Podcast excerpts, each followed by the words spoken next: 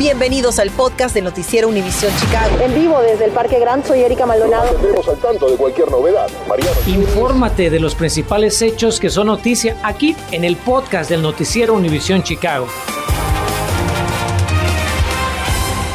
Muy buenas tardes. Seguramente a usted como padre o madre le interesará saber que sus hijos estén bien cuando van a estudiar, ¿verdad?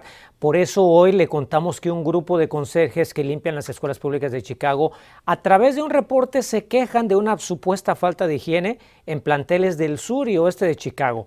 Natalie Pérez estuvo desde temprano en la manifestación y revisó este reporte minuciosamente para contarnos con detalles de qué se quejan los conserjes y sobre todo qué es lo que dice CPS a todo esto. More staff, more supplies. Hasta con trapeador en mano, decenas de trabajadores de limpieza de las escuelas públicas de Chicago llegaron este miércoles hasta las oficinas centrales de CPS. Una de ellas lo fue la señora Villegas. Tenemos solo una aspiradora para tres pisos. Tenemos una máquina para limpiar el piso, pero nada más la tenemos de souvenir porque no sirve. Tenemos que mapear lo- todos los pasillos, escaleras y todo a mano porque las máquinas no sirven. Villegas, que lleva 18 años trabajando como personal de mantenimiento en una escuela primaria, alegó que ella ha tenido que comprar de su propio bolsillo hasta productos de limpieza. CPS les han dado suficientes billones de dólares y no lo está repartiendo y la gente tiene que traer sus propios supplies de la casa, los principales anden ahí asistiendo, los maestros, los parentes y, y está poniendo todo, todos los estudiantes en riesgo. En un comunicado enviado a la sala de redacción de Noticias Univisión Chicago, CPS indicó que, y citamos, al momento no tenemos problemas con suministros. Continuamos trabajando con nuestro proveedor de conserjes y empleados sobre un plan para cualquier reparación y reemplazo de equipo que sea necesario. No obstante, llegamos hasta el vecindario de Hermosa y aquí conocimos a algunos padres de familia. ¿Y quién es mejor que ellos eh, para que nos cuenten qué es lo que realmente se vive en los planteles públicos de la ciudad?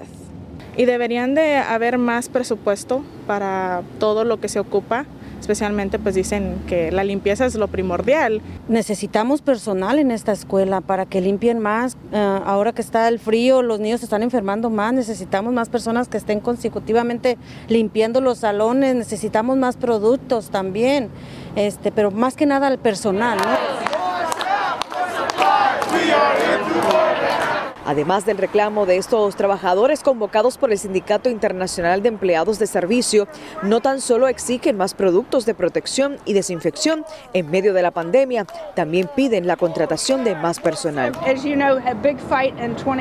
En el 2018 tuvimos una gran lucha, esta situación ha empeorado. Ahora tenemos menos trabajadores y ellos están limpiando a profundidad por razones de la pandemia.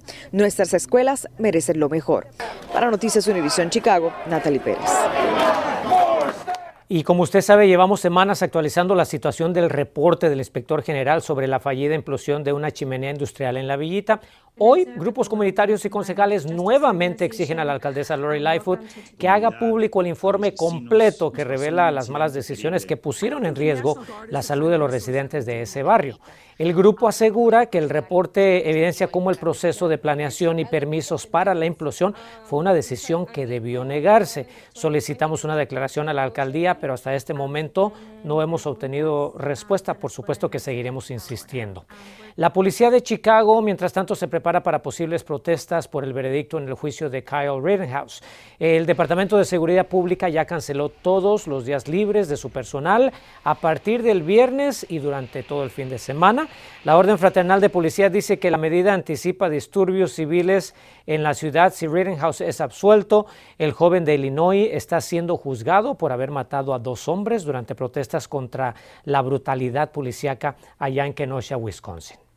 Y en un caso que le hemos dado amplio seguimiento, inician los servicios fúnebres para Iñaki Vascarán.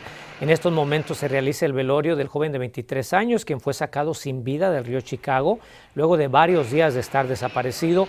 La iglesia de Nuestra Señora del Perpetuo Socorro en Glenview acoge la despedida y luego una misa hoy mismo a las 7 de la noche. La familia pide que en lugar de flores se hagan donativos en el templo al fondo familiar del señor Pauling. El problema de la falta de baños públicos e higienes en las estaciones de Metra y la CTA aquí en Jefferson Park parece agravarse. Esta tarde hablamos con usuarios del transporte público bastante molestos y a usted le explicamos lo que debe hacer si quiere poner una queja. Algunos padres están aterrados por las frecuentes y violentas peleas que aseguran ocurren en la escuela de sus hijos. Tenemos su testimonio y vamos a investigar cuál es el procedimiento para reportar dichos casos. Infórmate de los principales hechos que son noticia aquí en el podcast de Noticiero Univisión Chicago. Fíjese que el acceso limitado a baños públicos en las inmediaciones de una línea azul de la CTA y una estación de Metra están dando mucho de qué hablar entre usuarios y personas que caminan por el vecindario de Jefferson Park. Mi compañera Erika Maldonado manejó hasta el norte de Chicago para averiguar cuál es el problema y también Erika dinos si se está haciendo algo para solucionarlo. Enrique, muy buenas tardes. La situación de insalubridad en esta, estos túneles, en esta estación de la CTA y de Metra en Jefferson Park parece agravarse. Justamente estoy en uno de estos túneles que da acceso a la línea eh, azul de la CTA por una parte y por otra parte ahí pueden observar a la estación de Metra.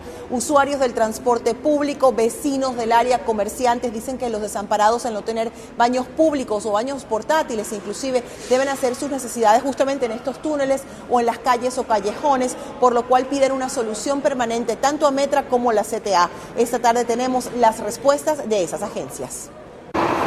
Mal olor y condiciones insalubres es la queja de quienes utilizan el transporte público de la línea azul y autobuses de la CTA, así como la estación de Metra en Jefferson Park. Y es que al parecer las personas sin hogar no tienen a dónde ir al baño, especialmente en horas de la madrugada, por lo que estarían haciendo sus necesidades en la vía pública. Hay hecho sus necesidades aquí, aquí en, la, estación de los trenes.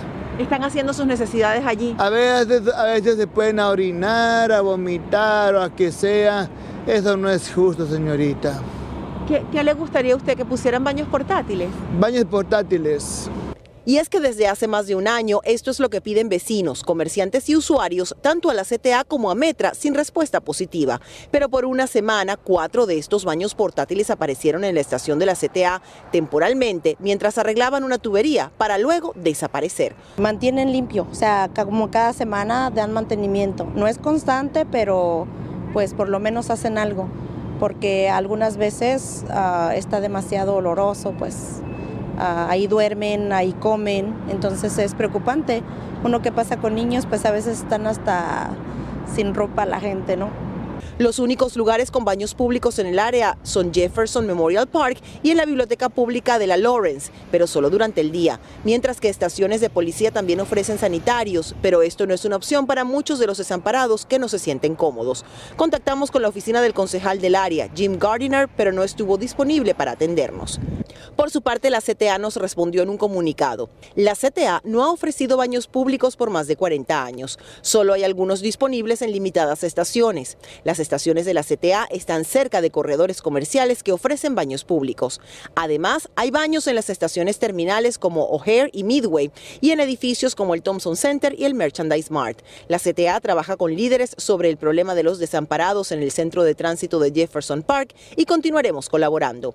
Mientras que Metra se limitó a comentar que no hay planes de poner baños públicos y que no han oído quejas de los vecinos. Bien, si usted es comerciante o vecino del área de Jefferson Park y quiere poner una queja, puede hacerlo directamente con la oficina del concejal Jim Gardner, llamándolo por teléfono o yendo en persona. Ahora, si usted quiere poner una queja sobre la estación de la CTA en Jefferson Park o cualquier otra estación, puede hacerlo llamando al teléfono 888-968-7282 para comunicarse con Metra. La mejor manera es utilizando el correo electrónico que tiene en su pantalla. En vivo desde Jefferson Park, soy Erika Maldonado. Regreso contigo, Enrique. Buenas tardes. Gracias, Erika. Buenas tardes. Nos veremos esta noche a las 10. Por otra parte, padres de familia se comunicaron con Univision Chicago para expresar su preocupación por peleas y otros incidentes que dicen ocurren en la escuela de sus hijos y que aseguran no están siendo solucionados por el director. Carmen Vargas lleva varios días ya investigando estas denuncias y hoy se fue hasta Harvey, Illinois, para decirnos qué respondieron las autoridades escolares. Adelante, Carmen.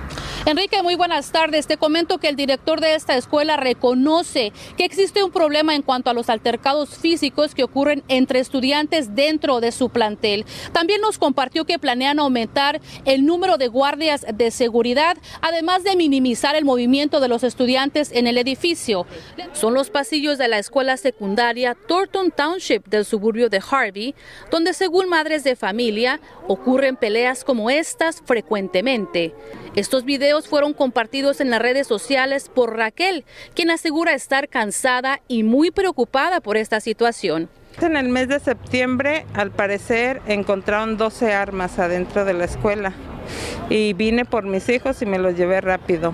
El jueves de la semana pasada me manda mensaje uno de mis hijos, mami, acaban de navajear a dos ah, alumnos de la escuela.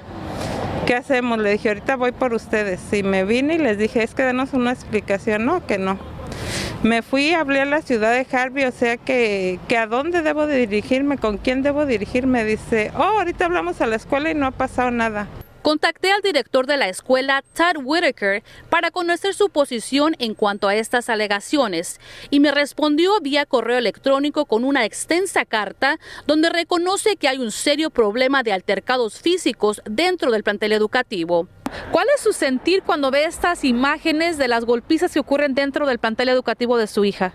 La verdad es una tristeza muy grande porque no manda a nuestros hijos a estudiar, a tener una buena educación. Claro que la educación comienza por la casa, pero yo creo que ellos son un apoyo importante y pues es una tristeza que vengan a golpearse unos a otros. No se ocupan armas para dañarse. Pero al parecer este problema ocurre también en otras escuelas. A través de nuestras redes sociales recibimos comentarios de madres de familia reaccionando a las imágenes. Y de acuerdo con el director de Thornton Township High School, el primer paso para reportar incidentes como estos es contactando al prefecto del estudiante. Y si no recibe respuesta, entonces debe comunicarse con el subdirector. Si aún no hay solución, debe llamar al director. Y si no atienden a su petición, entonces debe dirigirse al distrito escolar. Hace dos años teníamos este, la policía de Harvey que venían y hacían la seguridad. Ahora tienen alguien privado y realmente no están haciendo su trabajo. Los niños pueden salir y venir cuando quieren, no les, revisan las book bags, no tienen detectores de, de, de metal. El director de la escuela dijo en un comunicado que dice en parte, la administración está en proceso de incrementar el número de guardias de seguridad para asignarlos en áreas y roles específicos. Añadió que utilizarán estrategias para minimizar el movimiento de estudiantes por el edificio, así como registro de mochilas y el uso de detectores de metal. La seguridad póngale que está mientras hay peleas. Hubo policías ayer, pues porque hubo peleas la otra vez, pero después vuelve a ser lo mismo. Y bien cabe señalar que el día de mañana la Junta Escolar del Distrito 205 estará llevando a cabo una reunión a las 6 y 30 de la tarde, misma a la que planean asistir algunos padres de familia de esta escuela, pues precisamente para expresar su preocupación en cuanto a este problema. Estamos reportando en vivo desde Harvey. Ligia, regreso contigo al estudio. Un nuevo mural pretende recordarle a los padres que tienen que estar muy atentos a un aspecto sumamente importante para la seguridad de sus hijos. Ya le vamos a contar dónde lo ubicaron y cuál es el consejo que le da. Continuamos con el podcast del noticiero Univisión Chicago. Bueno, esta tarde nos queremos despedir con la gran presentación de un nuevo mural allá en La Villita. El ex corredor de los Chicago Bears, Matt Forte, explicó que la obra aborda la seguridad en Internet para proteger a la niñez de contenido dañino o explotación en línea. El objetivo de este mural es generar conversaciones entre adultos y menores sobre la seguridad personal en el mundo digital. La obra está ubicada en el 2755 oeste de la Cermak Road, en caso que quiera dar una pasadita por ahí para admirar esta obra de arte. Gracias por escuchar el podcast del noticiero Univisión Chicago. Puedes descubrir otros podcasts de Univisión en la aplicación de Euforia o en univision.com diagonal podcast.